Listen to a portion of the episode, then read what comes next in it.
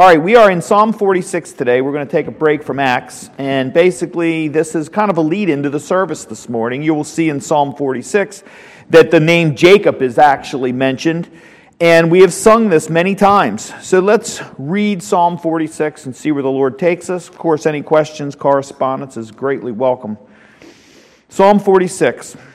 And the opening here in my Bible says, Confidence which the church has in God to the chief musician for the sons of Korah, a song of Alamoth.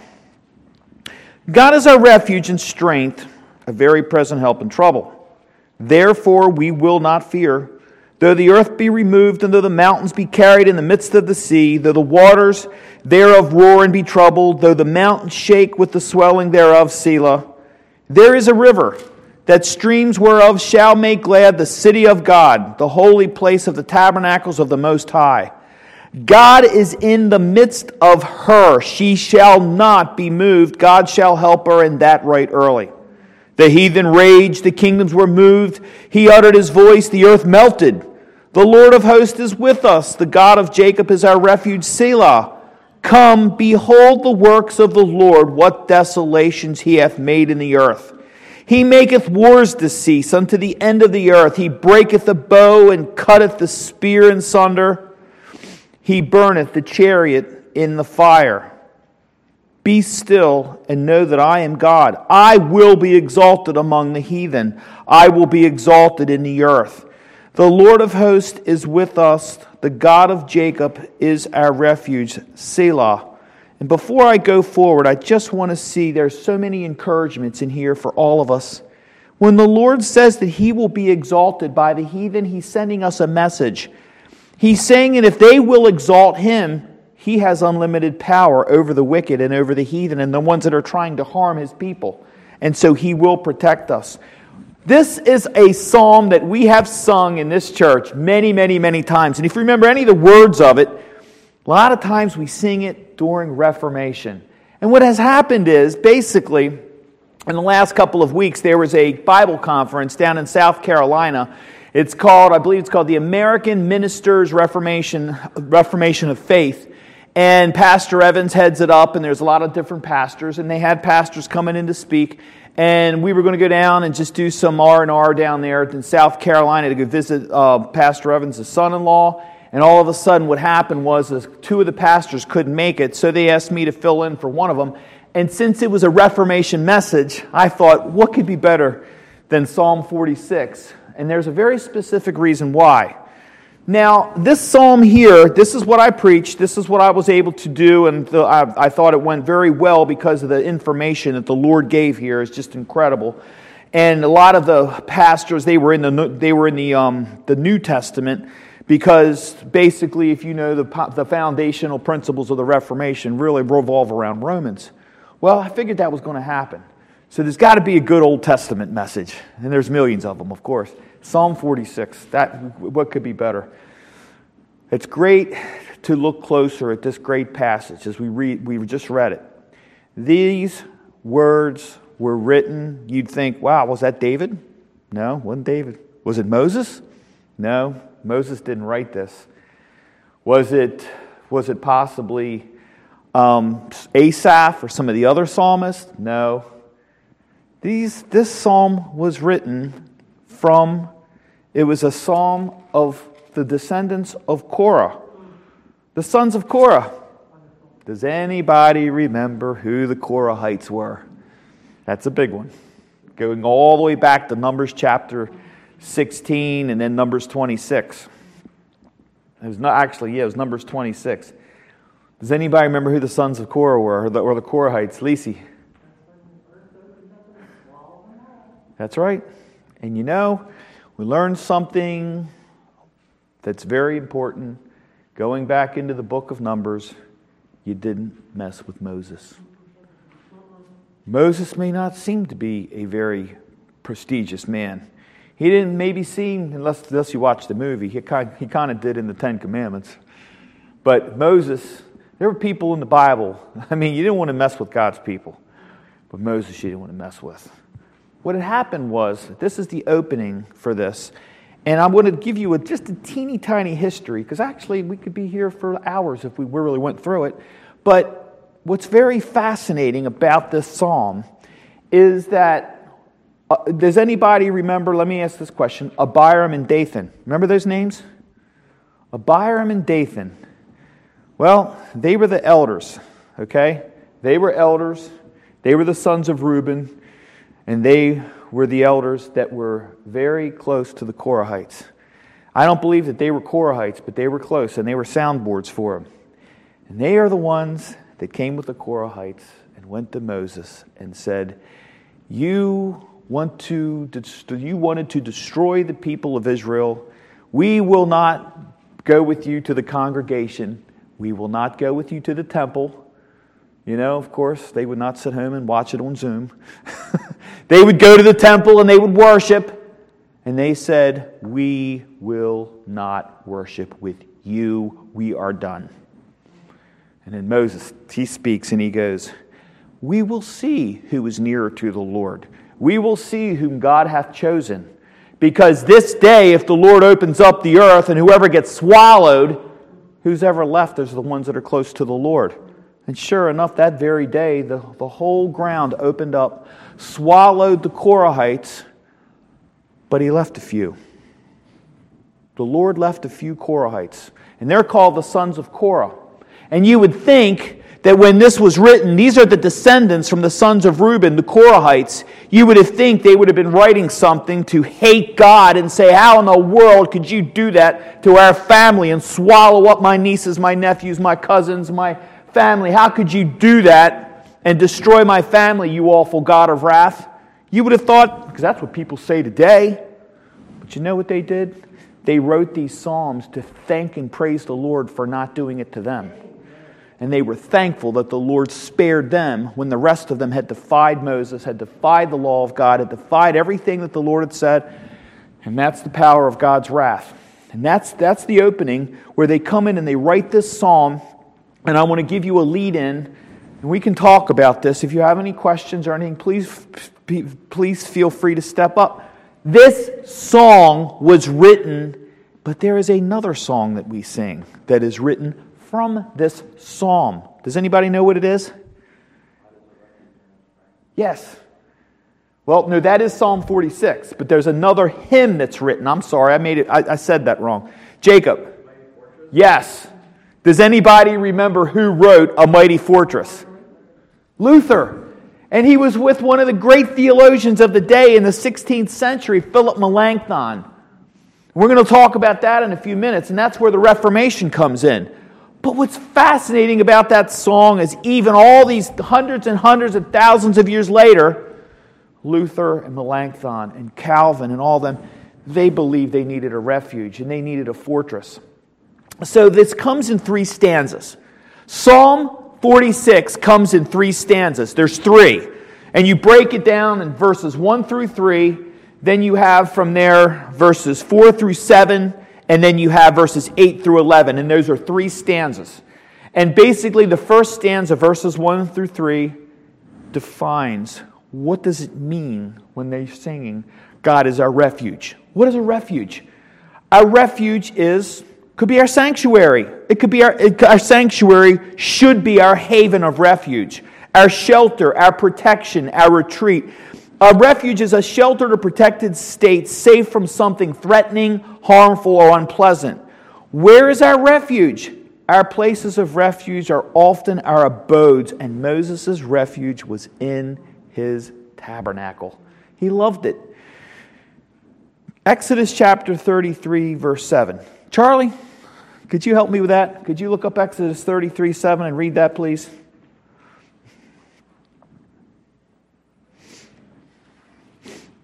Exodus 33 7.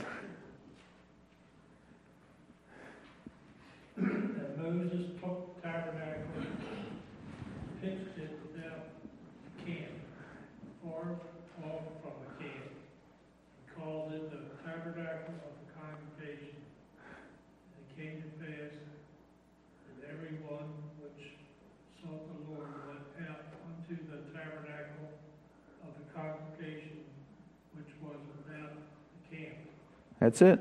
Thank you, Charlie. Well, I think that's a very good lead in for what a refuge is and what a sanctuary is.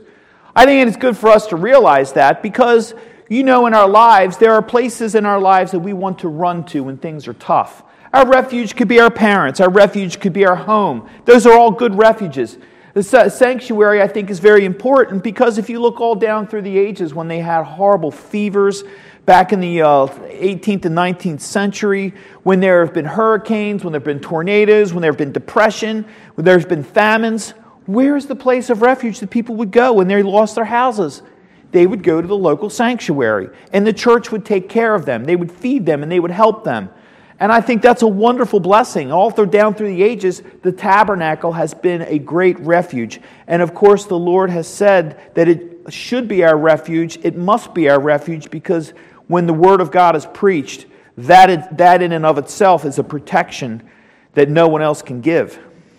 We see here how jo- Joshua, Moses' young apprentice, he said that his refuge was a sanctuary of promise. It was in the promised land. Could I ask in Joshua chapter 24, verse 13? Bev, could you look that up, please? Joshua 24, verse 13. In this Joshua, we see what his refuge was, what he considered his place of, of comfort and protection. Joshua 24 13. Thank you. Uh huh.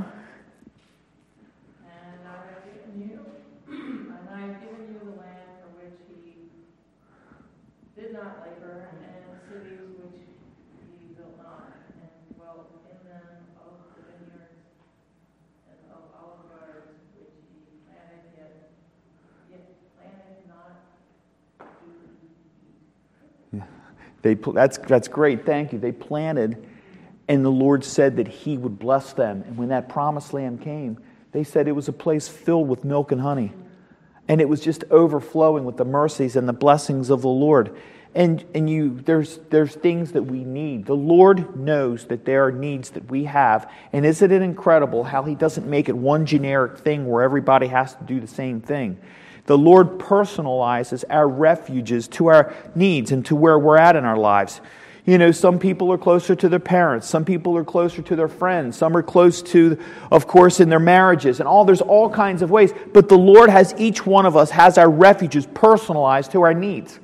And he has that. And we see here that the tabernacle, we see the promised land. David's haven was in Jerusalem in 2 Samuel 7 1. Who could look that up? Jacob, could you look up 2 Samuel chapter 7 verse 1?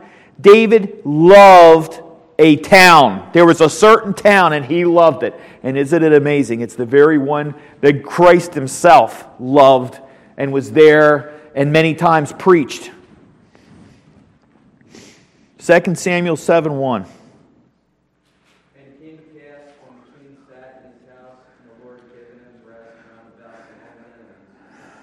What was that city? Anybody know? That's important. Lisa. The city of refuge, it's the city of Zion. What's the city? What, what is the city? That's, that's kind of a clue. Yes, Jerusalem. Look at the connection there. How many people are talking today about the Bible not being inerrant, and now there's all kind of historical problems and all. It's amazing how so many details come up. And you see how Christ talked about Jerusalem, and there's Jerusalem all the way back in 2 Samuel. And David loved the city. This is the lead in for the second stanza, by the way. And this is really awesome because Christ loved Jerusalem. And he's, he's not going to build a new Baltimore, he's not going to build a new New York or a new San Diego when it's all said and done, the Lord says, I am going to build a new Jerusalem, the city of our God, the holy place wherein his host is his abode. We sing that. The holy place wherein the Lord hath high has hath his abode in Jerusalem is what he says. And so he talks about that city. It's a city of refuge, and we're going to see that in the second stanza. Job's city of refuge. How about Dave Cross, could you look up Job chapter 1, verse 1? Job 1 1. I, this is a, I love the first chapter of Job, especially. And then Job 1 1.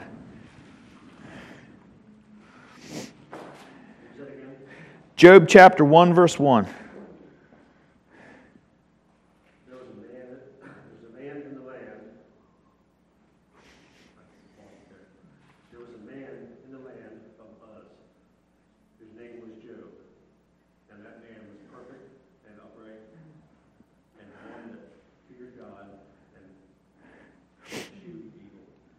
He eschewed, thank you, Dave. He eschewed evil, he hated it, and his refuge was in Uz. He loved his lands where his kids were. That's where all of his riches and his cattle were. That was his place of refuge. There was a man in the land of Uz, and we know what happened to Job. And that was the city of refuge. He loved it. That's where he grew his children, his first 10 children. And of course, we know what happened to them. And we see how our Lord Jesus Christ loved to ascend up into a mountain, and he frequented the Mount of Olives. We see that all these are locations of refuge, but the common thread shared by the prophets, apostles, the followers of Christ, and even Christ himself found refuge, strength, and very present help. They found it in God. We see how the evidences here are that the refuge of all Christians take part in is the refuge of having the Lord God Almighty as their protector. 2 Samuel 22 2. With Teresa, could you look that one up? 2 Samuel 22 2. And then Teresa Smith, could you look up Psalm 18 2? And then you could read that, Teresa. 2 Samuel. Yeah, 2 Samuel 22 2.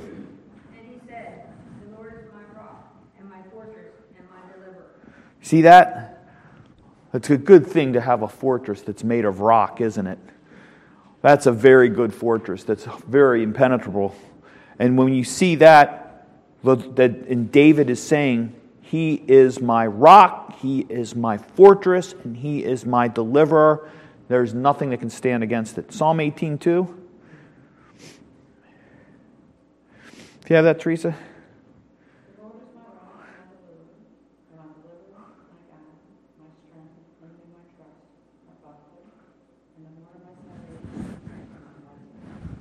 And we see another extension of that a rock, a fortress, a high tower. You know, there were some, I remember, remember the walls of Jericho. They had high towers. And the high towers, Mount of Olives, there was a fortress up the Mount of Olives, actually, that Rome used that you could actually see all the way down all over Jerusalem, and you could see everything that was going on. And they used to have guards up there watching the town to see if there was any marauders coming in or anything, and they would use that and that's how I believe, I really do believe, that's how they spent years and they planned on destroying Jerusalem by watching that town. And they knew every nook and cranny, every crevice of it. And in 70 AD, Christ said himself that all of Jerusalem will be destroyed. And they learned exactly what to do to destroy it, and that's exactly what they did. But that fortress, or the high towers, the high places where you can look down and you can see, and that was a very important place of uh, military tactical um, refuges for, for the soldiers and for all the armies. Proverbs 14:26 says, "In the fear of the Lord is strong confidence, and his children shall have a place of refuge." You get discouraged. It's very easy to get discouraged, and you're wondering, what is the Lord doing? And you say to yourself, why is all these things happening to me in, in my life? It could be personal, you could see all the horrible things happening around us in government and all. And the promise is that no matter what, he will be a place of refuge no matter what. So let's so we need to be very we need to trust the Lord and we need to never question him. Here Jeremiah teaches us what our almighty God is a refuge from. This is what the Lord protects us from. Lisi, could you read Jeremiah chapter 16 verse 19? Jeremiah 16, 19 there.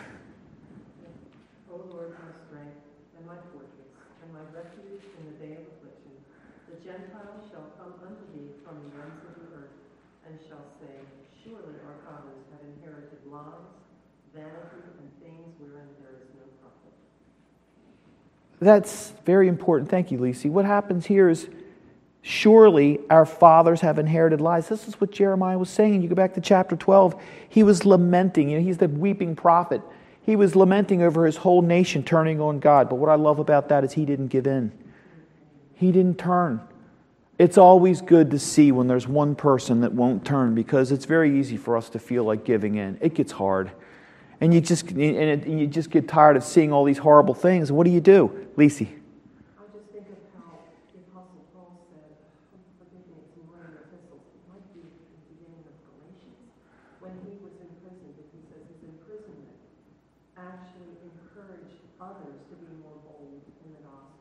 Right. I just think of how the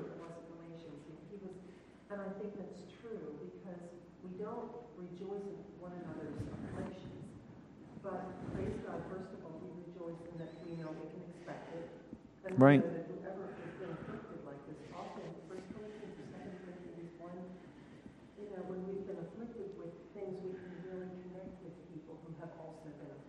Right. And we're a comfort to those people. So all the reasons to keep thanking the Lord for tribulations, even though at the time they're not sore. Just, you know, what's that? Hebrews 12? Mm-hmm. The moment all discipline seems to be sorrowful rather than right.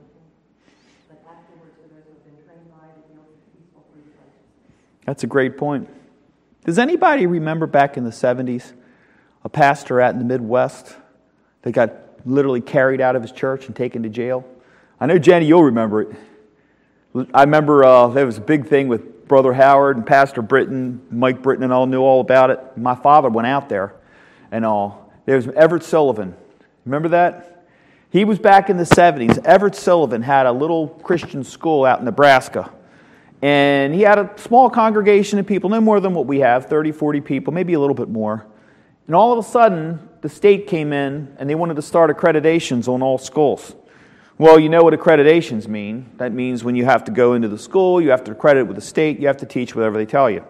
You are now, you know, now community conscience comes in. It means there's certain things you can teach, certain things you can't teach. They didn't want him teaching the Ten Commandments anymore. They wanted him to be very careful with what he taught in the Bible. And this guy was as solid as a rock. And he said, I am not budging. I will not budge. I will not. I will do what I'm going to do, and we will not get accredited. And this caught on all around the country. And I remember my father flew out there, and years later, it's a gentleman who I still do business with. He's a deacon down at a little Baptist church. He started telling me about five years ago. He goes, Do you remember Everett Sileven? He goes, I flew out there, and I was out there. I said, Tim, you were out there? My father, he knew my father. He, he had no idea my father was out there at the same time. He was out there at the same time, and they all stood around the church and they held hands and they prayed.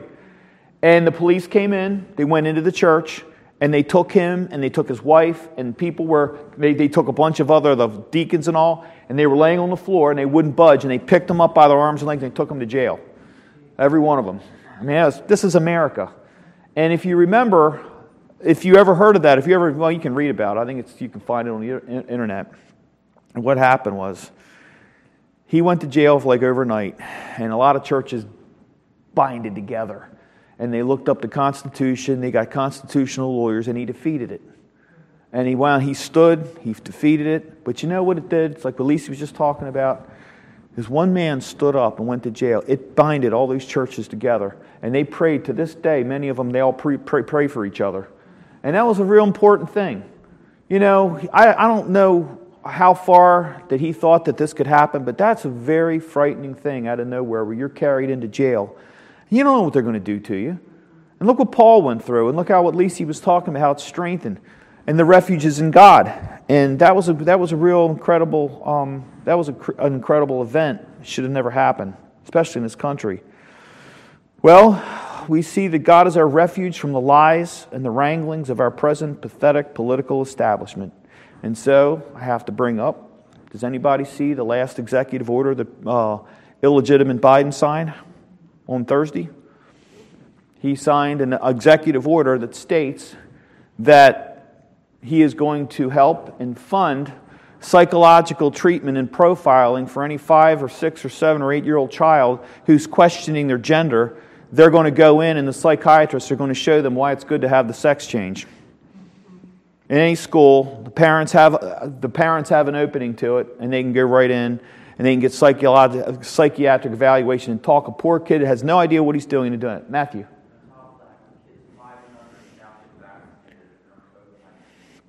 Right, at will. They don't need parent parental authority, correct? What does a five year old know? What does a five year old know? I'm not saying they're stupid, but I'm saying they don't know what an adult knows. Yeah. That's the whole that's another thing they were talking about. Parental. He said that that wicked man said that when the kids, and I've been saying this for years, and you want to know why? I've seen this over the years, and I've saw it up at that little Red Pump Elementary School. They shut those gates and they sit police out in front of those gates, and the parents can't get into that school. When, you, when the kids are dropped off at those schools in the morning, they're owned by the state, and you can't go in there. You can't say, I want my kid home, I want to go away. You can't have them back till they release them. And that's what's going on. And he came out and said the truth. When your kids are in school, we own them, they're ours. He's right, he's right about that. It's wrong that they do that, but that is exactly the way it is. Marriage equality, sodomy, abortion, filth that has been put in schools, colleges, workplaces, and sadly, even in so called churches. God protects us from falling in line with the political correctness and being ensnared by it. Christ said, He that endures to the end is worthy of the kingdom of God. And that stands on number one. There is no refuge from God. There is absolutely no refuge from God against Him. There is no protection for anyone who rises up against God. There is no refuge for them. There is no bottom line. There is no cosmic figure or some supernatural being that can go head to head with God and defeat him. And that's what this is all about. But there's something bigger. That's, that's massive. I shouldn't say it's bigger, but there's something I really do believe Melanchthon and Martin Luther were thinking when they read, when they wrote A Mighty Fortress from the Reformation. What they were going through and what we're going through locks in perfectly. Time doesn't mean anything. They were going through the same persecutions. Back then, it was much worse. I mean, I hear, hear people saying how hard it is, but they were literally being taken out and burned at will. There was nothing to protect them, and they were wheeled down, the, they were wheeled down these, uh, these horrible roads in front of their families, and they were burned in front of them alive with nothing left of them. And they would burn them in varying degrees on how much they wanted them to be suffering. The fact that Martin Luther and Philip Melanchthon actually got out from under that because the Lord actually, well, the Lord protected them in the tower where he wrote and he, and he translated the, uh, the scriptures. The fact that he got out from under that and Calvin did is just an incredible miracle because they were pursued most of their lives to be killed. And a lot of the men, if you read some of the accounts of Latimer and Ridley and Savonarola and John Huss and many of them, you believe how brutal these executions were because they loved Jesus Christ. But even with that, there is absolutely no refuge that these wicked people have against God. Our Savior gave all glory to the Father throughout his ministry, though one of the most precious examples of a refuge is the ministry of Jesus Christ here on this earth. You know, we do understand. I remember in our little vacation Bible school, one of the manipulatives for the kids was to, to, to make some kind of a, a little representation on what they think of the Holy Spirit. One of the kids came up with a brilliant idea. I can't remember who it was. They took a little, they took a, like a little cup and they put different flavors of ice cream in it. And they had like a red, a blue, and a white or something like that. And it's like, well, that's what the Trinity's like. They're three in one. You know, they're all three different colors and flavors, but you can eat them all together. It's like a three and one. I thought that was really neat. The Trinity is unified and it is one. There's different offices. But the humility of Christ really came out when he considered himself subordinate to the Father when he was here on this earth. Why? That was his refuge. If that was Christ's refuge, why can't it be our refuge? Why? And what does it mean for God to be our refuge? It means obedience to Him, to trust Him, and when He tells us not to do things, not to do them. When he tells us to do things, to do them. When he tells us to honor him, honor him. He doesn't tell us to honor other idols and false idols. He made it very clear what false idols were. Look at what Christ had to say here. Dave, can you look up John chapter 12 and read verses 40, John 12, 49? Um, Jenny, John 14, 10, and Matthew, John 17, 1. Okay? Beautiful verses. And then we'll go to stanza, stanza number two here.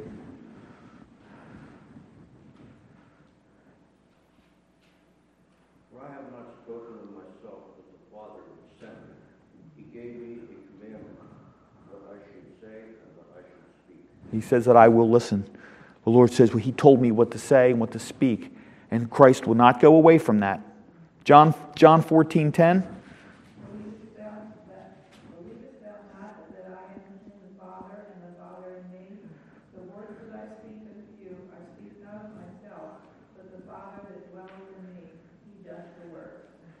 Well, the, uh, he says, I speak not of myself. He says, I'm subordinate. Thank you, Jenny. I'm subordinate to the Father. He told me what to do, and He's going to protect me, all the while knowing that Christ was going to be maimed and butchered and murdered on the cross.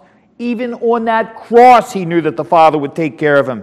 We talk about, I've had so many people, so many people come back, and we try to witness to Him and tell them in hard times, Why is God doing this to me? Why is God doing this to me? I'm having hard times in my life. My mother just died. You know, my children won't listen to me. I have all these problems.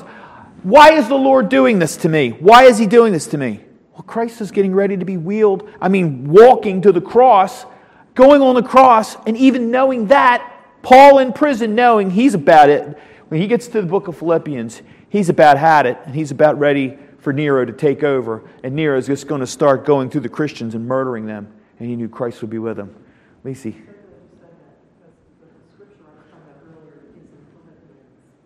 Philippians, right.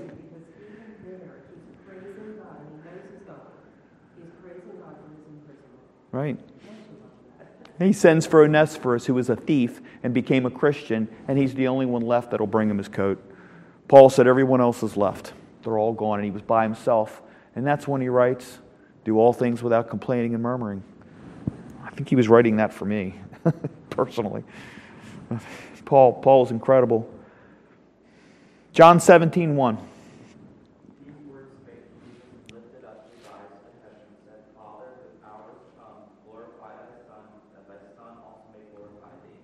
Thank you, Matthew. Look at that. What is he writing here? This is Christ's last will and testament. He's going to the cross and he's trusting the Father. He lifted his eyes to heaven and he said, Father, the hour has come. How many times did he said, Mine hour has not come. Mine hour is not here yet. Disciples, don't worry. Mine hour isn't here yet. You're not, not a hair on your head's going to be touched until I'm resurrected. And later on, you're going to have some real problems. But until then, you're not going to be touched because mine hour has not come. Well, now the hour has come. And he looks up to the Father, knows that there's going to be a separation there. And Psalm 46 is refuge it was sang by Christians for thousands of years. Martin Luther, German professor of theology, composer, priest, former monk, and a pivotal figure in the Protestant Reformation. He was known for his conversion by reading Romans, especially Romans 1:17, for therein is the righteousness of God revealed from faith to faith as it is written, the just shall live by faith. And here Luther was irritated by Johann Tetzel, a Dominican friar who was reported to have preached. Yeah, you, you remember that little saying? Well, I think, I can't remember exactly how it goes, but uh, when a penny in a coffer clings, a soul from hell springs. What they were doing, the friar here, Tetzel, he was trying to really, really kind of like rub up to the Pope. And they wanted to build the basilica over there, Peter's Basilica. They wanted to build that. And what they did was they hoodwinked the congregation into thinking that they never have assurance of their salvation, that if you keep giving money to the church, that the church can work on your salvation. And it was all they made tons and tons of money to build that basilica. And today you can see what it looks like. And that's where it all started. Tetzel, he was the foundational figure that was the marketer that went after their money. And Luther could see this. He had just come out of all this, and he could see that this, after all the monastic orders and him, the, the self flagellations, him trying to beat himself up to try to get some kind of work to make him feel saved, he never could feel saved. And then he saw this. He saw this verse that the just shall live by faith. And what happens is, Tetzel, he was a Dominican friar who was reported to have preached to the faithful that the purchase of a letter of indulgence entailed the forgiveness of sins, Luther drafted a set of propositions for the purpose of conducting an academic debate on the indulgences at the University of Wittenberg. He dispatches a copy of the 95 Theses to Tetzel's superior, which could have gotten him killed, by the way, Archbishop Albert of Mainz Along with a request from Albert to put a stop to Tetzel's extravagant preaching, he also sent copies to numbers of friends. And we see that Luther was greatly influenced by a man named Philip Melanchthon. He was a German reformer and a pastor. They were living in dark days. They wrote this song right around the time of the 95 Thesis. And basically, that thesis was a warning shot to the Catholic Church to tell them that their works, you will not ever get to heaven by your works. And so what happened is they wrote this song. The second stanza is about the holy city of God and the refuge that it is. That's our second stanza. But then what happens is Melanchthon and Luther writes Mighty Fortress. And it was about a lot of things. It wasn't just basically one central theme. What was happening in that day and age is there was a fever going around and it was killing kids. It was a, I think it was uh, a, a spotted fever. I can't remember exactly what it was, but it was killing an awful lot of people and they were hard times. I mean, funerals were just, there were so many funerals. There was so much death. Adults were dying from it. There was an attack from the Roman Catholic Church pursuing Luther and they were in the tower, and he and Melanchthon, they were both, they're actually, what they said was really, really down. And what he did, as they were translating, he sits there and he writes A Mighty Fortress. Here's why I really think there's a lot of reasons. But these were dark and dangerous times. Luther would get together with Melanchthon, they would sing Psalm 46 together. This is the psalm where Luther wrote A Mighty Fortress, also during a time of great disease with a fever that killed many. The third stanza of A Mighty Fortress brings it all together.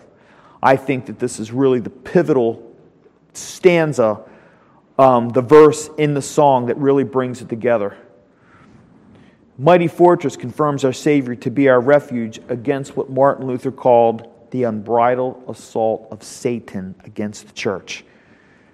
This song was to expose and to come out against Satan and to show how horrible that unbridled assault was, where we see in the third stanza of the mighty fortress, it says, And though this world with devils filled should threaten to undo us, we will not fear, for God hath willed his truth to triumph through us.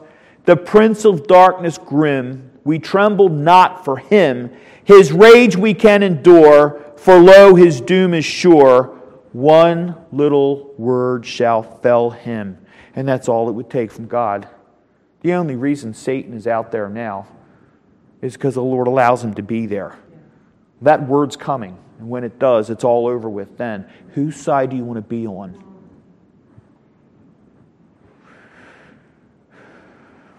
Joe Biden fell off of his bike yesterday. You read that? He's lucky that's all that happened. that was a little nudge. He's going to fall off something we see in this first stanza about a refuge. Let's go forward here. The second stanza, the holy city of our God, our unfathomably wonderful eternal dwelling. These are our calm waters when the tempests of our life will be eternally free from sin, sickness, death, and torment. These waters are the antithesis to the previous verse about troubled waters roaring. The city of our God is our great deliverance from all the wickedness. God secures his saints. The forces of nature and the nations are no longer a threat to the people of God who dwell with him. Prophecies that God has already prepared this for us. It's already done. Why do we come to God's sanctuary? Why do we worship him? Because of Psalm 4, I mean, in, in John chapter 14. The Lord says, In my Father's house, and while we are in his sanctuary, in my Father's house are many mansions. If it were not so, I would have told you, I have come to prepare a place for you. We're here gardening his kingdom while he is gardening our mansions up in heaven. I think that's a pretty good reward, don't you? It's a pretty good trade off, if you want to call it that. He says, Let your heart not be troubled. And there's so many reasons. Lisa, could you look up Isaiah chapter 48, verse 1? Isaiah 48, 1 we see that the refuge that the Lord gives us is to secure his saints in the mountain of his holiness. In Isaiah 48 1 here. God provided refuge for Israel in the land of Canaan, David's city, which is the city of our Lord in Jerusalem. And it was created, it was given by God.